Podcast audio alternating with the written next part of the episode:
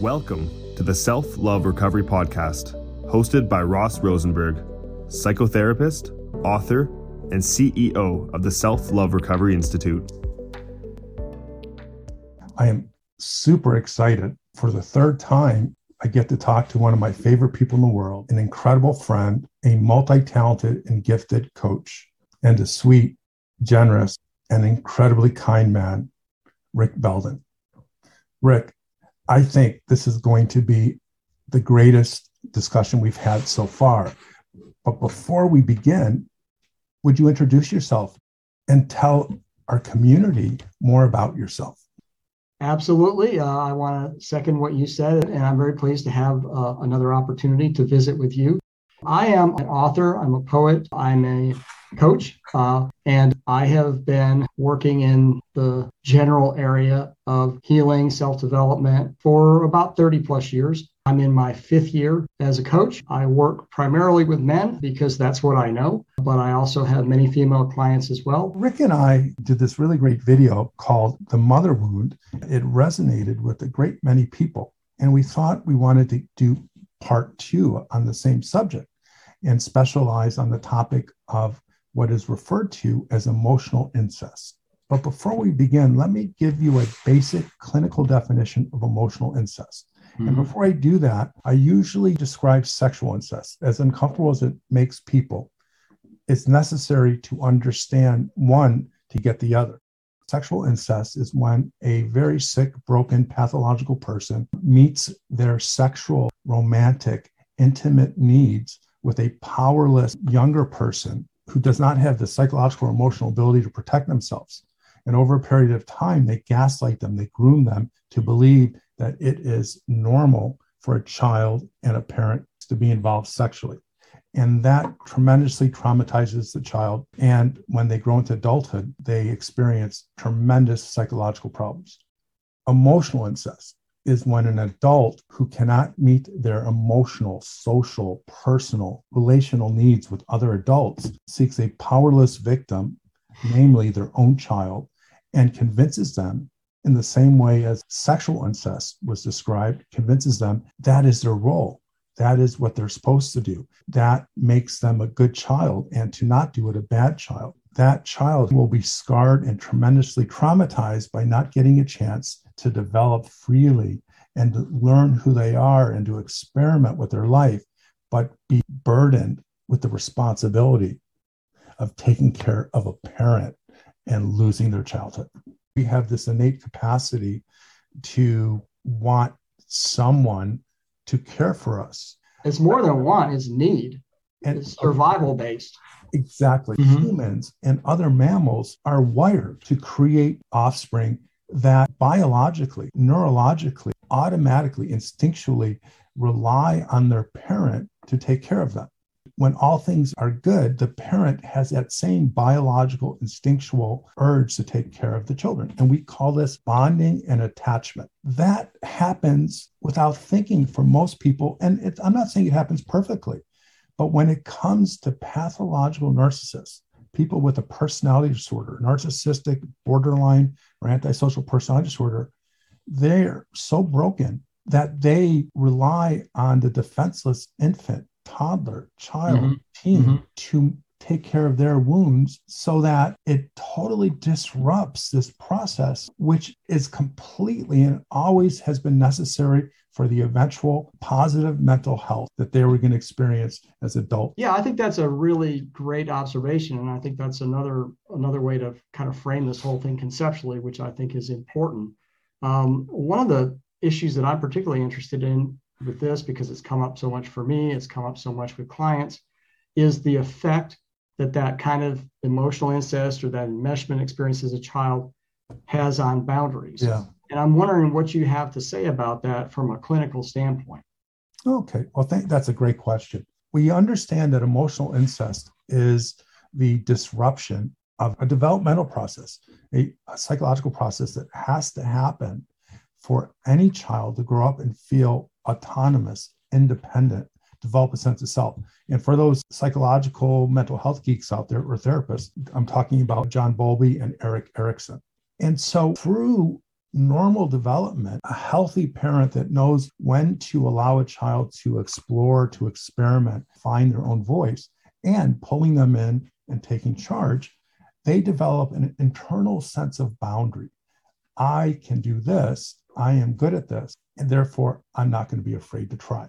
And that leads to behavior. And it also forms this belief that the environment is a welcoming place for someone who has their own individuality, their mm-hmm. own self esteem, even if they make a mistake, especially if they make a mistake, there won't be severe consequences. So when you have this incredibly selfish, self serving, pathologically narcissistic parent who cannot find anyone in their life because of their psychopathology to meet these social, emotional, relational needs, and they exploit their own child, the child at a very vulnerable age loses a sense of self, becomes afraid to exert him or herself in their environment, which means setting a boundary, not backing down when you think your boundary is right, exploring the world and seeing and feeling and believing that they as individuals matter to other people. Yeah. So that by the time this child grows and develops, they become an adult who is not afraid to say what they want and is also equally interested in hearing about what other people want. And that is the basis for boundaries. If, yeah. if you don't want something, there's a, a response inside and it makes you feel it. And then you make a decision to set a boundary. If you were the child that we're going to talk about, including you know ourselves to some degree, we that child um, learned that there will be a punishment, and they became an adult who became afraid of the consequence of being themselves and exerting oneself. So therefore, people with self-love deficit disorder or codependence have a big struggle with boundaries because they believe one they're not they're not worth it mm-hmm. not able and there will be a consequence and lastly it will remind them of what you know i call and many others call their core shame one of the casualties of yeah. these kind of super enmeshed emotionally incestuous relationships between a parent and a child the child has no sense of where he or she begins and ends yeah. Uh, because the child is treated as if they are a part or an aspect or a component or as a you know a proxy you know of the adult and so how would they know when you say talk to somebody who was uh, had that experience growing up and as you said didn't get to pass through the developmental gateways right. that give them the opportunity to develop a sense of self and understand what boundaries are and that it you know yeah people will challenge you and that's okay it doesn't mean you're going to die right. you know that kind of stuff how would they possibly know as adults? And so I, I, I get, I do a lot of boundary work with clients. Uh, and for a lot of people, well, mostly I'm working with men, a lot of them, their boundaries are, are situational. So right. they can have good, a lot of them are highly successful, highly functional professionals. So in a professional environment, the boundaries are clear for them, right? Somebody comes in and says, Hey, I need to get this done by Friday. It's like, well, this isn't even my responsibility, you know? Or have you talked to my boss about that? You know, they, they know what to do in that kind of constrained role in that situation. They go home and they're just a wreck because they don't know how to say what they need. Right. They don't know how to say it more than once, uh, which is one of the things I had to learn when I first started doing boundary work. You know, in my own case, I was always happy. It's like if I actually put a boundary down with somebody, I was like, oh wow, wow, thank God that's over. you know, and then, and then you come right through it again. It's like, what? You're not supposed to do this. I already told you, you know. Um, it was shocking to me because I was inexperienced. And so that's one of the problems that we have, right? If we don't, if we don't pass through those developmental gateways where we get to develop and test and grow and do the skill building mm-hmm. around boundaries, when we start to do it as adults, you know, we we do it one, we put a line one time and go, oh, all right, I mastered that. And then someone steps over, it's like, wait a minute, you're not following the rules.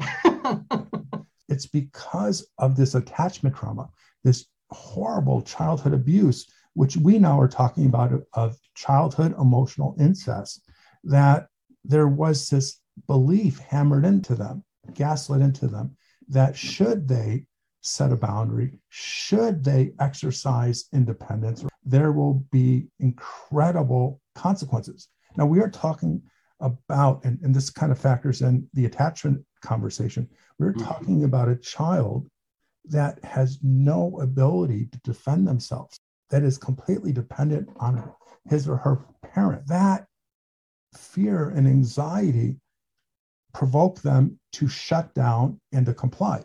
So now you and I are working with them as an adult. My approach in the treatment program is to get to the disassociated or unconscious elements of the damage that they're not conscious of. Because I will tell you, 50% of the people that have the capacity to understand and connect to this video will not because the trauma was so deep it was disassociated. Talented folks like you are incredibly necessary. Therapists, coaches to teach what they don't know, but it's so important. It's incumbent upon us to recognize their failures are not because their inability to learn or execute new skills, but because of this learned helplessness, fear, and anxiety that goes all the way back to their. Well, first of all, from a personal standpoint, I'm going to tell you the first time somebody suggested that emotional incest was a factor in my childhood, yeah, I freaked out because I hated the sound of it. Yeah, yeah. It sounds really ugly. It sounds really gross. It sounds really awful. And I just sort of tucked that away for about five or six or seven years uh, because the language felt so charged to me that I have an entry point based on that. It was shocking to hear. And that. I, I'm going to suggest, Rick, that there was shame when you were a child experiencing it. You, like any other person with severe trauma, you disassociated it. You forgot about it just just so that you wouldn't have to relive that trauma. So your reaction makes a lot of sense. And, and a lot of it also was the word incest is so strong that I just recoiled from it.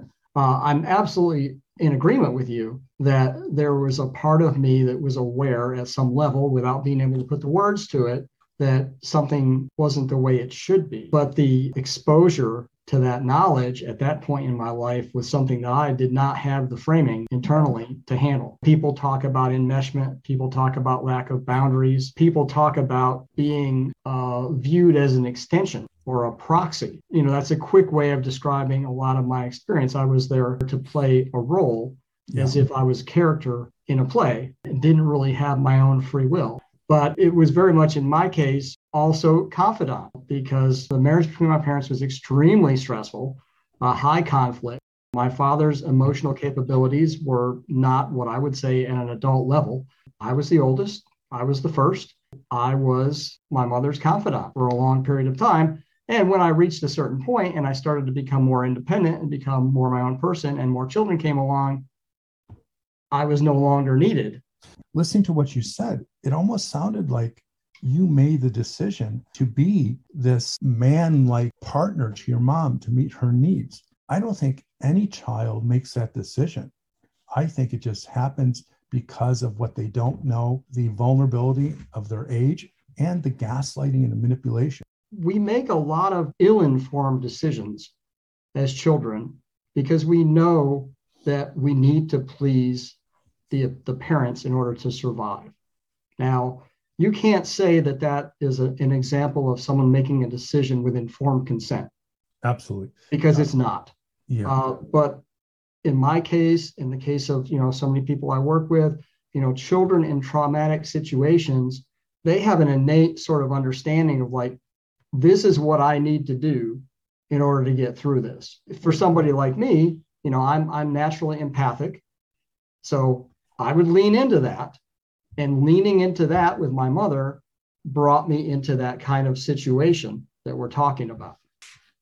I think an example of my own experience with a form of emotional incest will help illustrate what it is and what impact it had with me as an adult. I remember when I was 17 years old, I had one of my early sexual experiences with a girl. And of course, I was a boy it's so funny because even back in my teen years, that human magnet syndrome, codependent, attracted the narcissist thing played out. And and she had this reaction, this anger and rage when I said I didn't want to go out with her. And what she did was she told me she was pregnant. Mm. And the funny part is, and is of course there was no reason because of precautions that she should, but I'm 16 or 17 years old and I'm flipping out, freaking out. And my mom, who was a seasoned SLD or codependent, she kind of got an idea what was going on and somehow got me to talk to her about it. And then she said, Rossi, I want to tell you something, but you can't tell anyone. And you promise me? And I said, Well, yeah, of course. She she proceeded to tell me about getting pregnant at age 17 and getting an abortion mm-hmm. behind her parents' back. Mm-hmm. So I am completely overwrought with my own anxiety and fear of being a dad, which is bizarre just saying that, mm-hmm. and all of the complicated stuff. And now I'm dealing with this this information about my mom. I didn't want to know my mom, let alone had sex, got pregnant, and had an abortion. It right. was too much information. And for the rest of her life, I always felt the burden of that secret.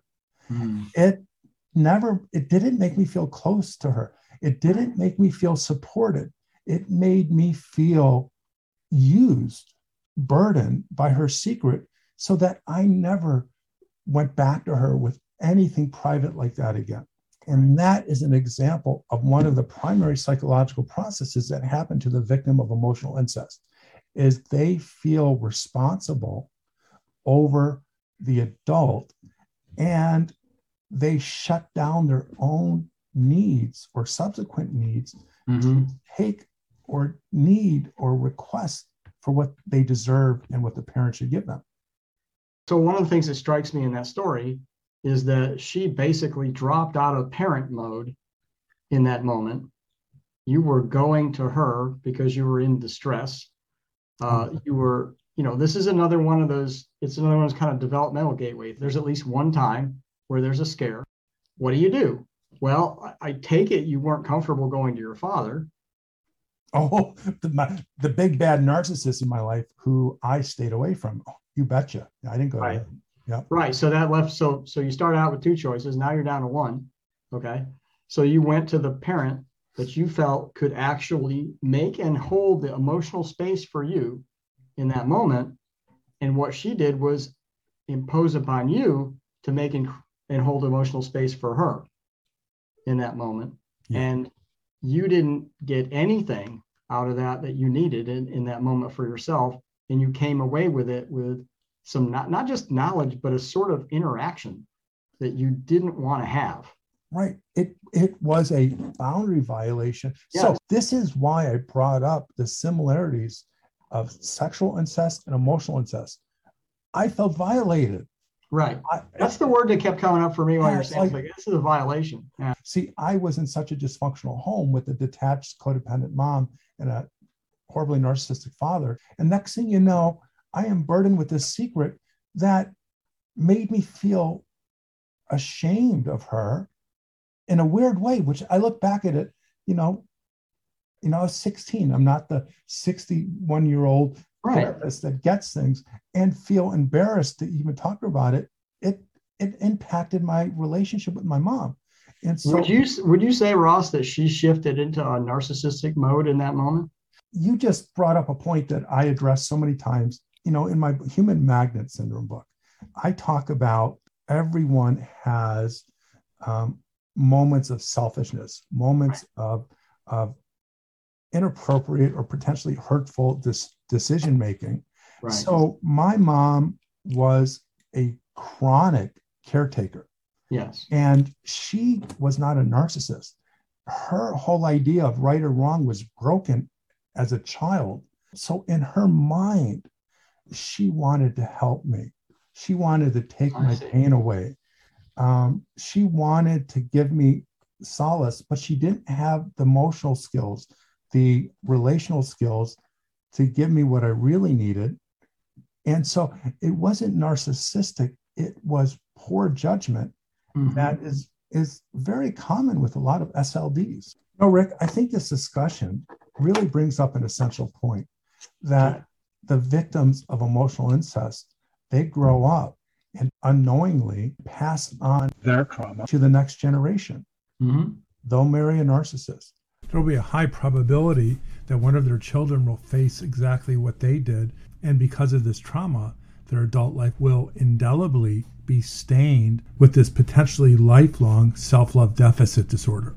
I love this discussion because it, it exemplifies and illustrates all of the complexities to this subject. You know, I was thinking, Rick, if you'd read a poem, because that last video we did together, your poem was absolutely phenomenal. And by the way, for people that don't know it, he's a poet. so I, th- I think you plagiarized that. your poetry is phenomenal. I think this would be a great opportunity, Mr. Poet. So uh, I'm going to read a poem that I called Mother Space. And this is about some of the aspects of my relationship with my mother at the point when I was working through these things that reflects back to some of the things we've talked about today. She octopus of love, I can still feel your soft tentacles wrapped up tight around my heart and lungs, squeezing out blood and oxygen across the years and miles to soothe your timeless wounds. I am your baby boy hologram, created to give you purpose and make you feel worthwhile. I am your life preserver, born wide eyed and innocent into your world of choppy seas and sinking ships. I am your personal relic, frozen in time and space, thawed and refrozen as required to satisfy your needs. You taught me to keep myself small, to be the best listener, to put my needs last, to sacrifice myself, to wait my turn forever, to be ashamed of myself, to swallow every tear. You taught me to defer to the feminine, to accept the blame, to hide my power, to keep quiet, to keep the peace. You taught me that a man should be harder on himself than he is on anyone else. You taught me that it's better to get sick than to speak up. You taught me how to listen to lies and how to be replaced when the next shiny star caught the wandering eyes of the one I adored. You are the Minotaur's mate in the center of the maze. Your words and your actions live in parallel universes. Your skin reflects my every weakness back at me. You caress me with one hand and hold my head underwater with the other. You come for me time after time in various ways, in various forms. Every woman who enters my life is you or becomes you, a young gar- girl who doesn't know better, or an old woman who doesn't want to. You can't see me and you don't know me, but you won't admit it and you won't let me go. Would it kill you to set me free? Would it kill you if I free myself? Hmm. Wow. You sent me that poem and I read it a few times, but hearing you read it helps me understand the brilliance of it. It it explains it perfectly. Mm-hmm. Bravo, Rick. Bravo. Thank you. Uh, when I read that line, "Every woman who enters my life is you or becomes you," mm-hmm. I was like, "Oh!" like I still, you know, there's still some energy around that for me you know, I really felt this. I felt that, and I wrote this. I probably wrote this seven years ago when I was really in the thick of that struggle of is it okay for me to unbind myself from this complex of enmeshment that I've spent my life in. And right. as you can tell by the the messaging in the poem, I wasn't there yet. I was still at the point of what is this? You know, how do I describe this? How does it feel? And then at the very end, that feeling that a lot of us, I think, have when we're we're bound to a, a parent in that sort of unhealthy way. Particularly, I think it's true with a mother wound for men. Right. Is like, if I break away, I'm going to be responsible for for something bad happening to her. She can't survive without this. So I can't survive in it. She can't survive if I if right. I get away from it. What do I do? I have this picture of her reaching out, she, uh, you both jump off a boat that's sinking, and she reaches out to you to save herself, and Right. you drown as she gets gets enough strength to swim to the boat. Right. She stands on my shoulders while I'm up to here. Exactly. Yeah. Wow. Thank you for sharing that, Rick. Um, your your your work is remarkable. Well, brother, I cannot thank you enough for being a part of this really important discussion. So thank you, thank you very much for being a part of it. Well, I appreciate the opportunity to talk about these things and to share my thoughts in a way that is hopefully uh, going to uh, lead to some productive decisions and actions and state changes and so forth. And anybody that hears this, they can they can dig in, they can learn more, they can check in and say, where am I in this process? Right. You know. Tell people how to get a hold of you, how to find some of your work, your poetry, your coaching. Sure. Uh, if you're interested in employing my services as a coach, I offer a free 30 minute discovery session. And you can get on my calendar by going to rickbeldencoaching.com. And you can also see, you know, some descriptive information about how I approach the process to kind of give you some more insight into uh, how I go about this with people and what my background is. And my parent website is rickbelden.com that's my main website and that has links to excerpts from my poetry books it has links to articles i've written it has links to my youtube channel all my social media and everything else Okay, everyone, goodbye. And, and thank you so much, Rick. you bet i'll see you next time ross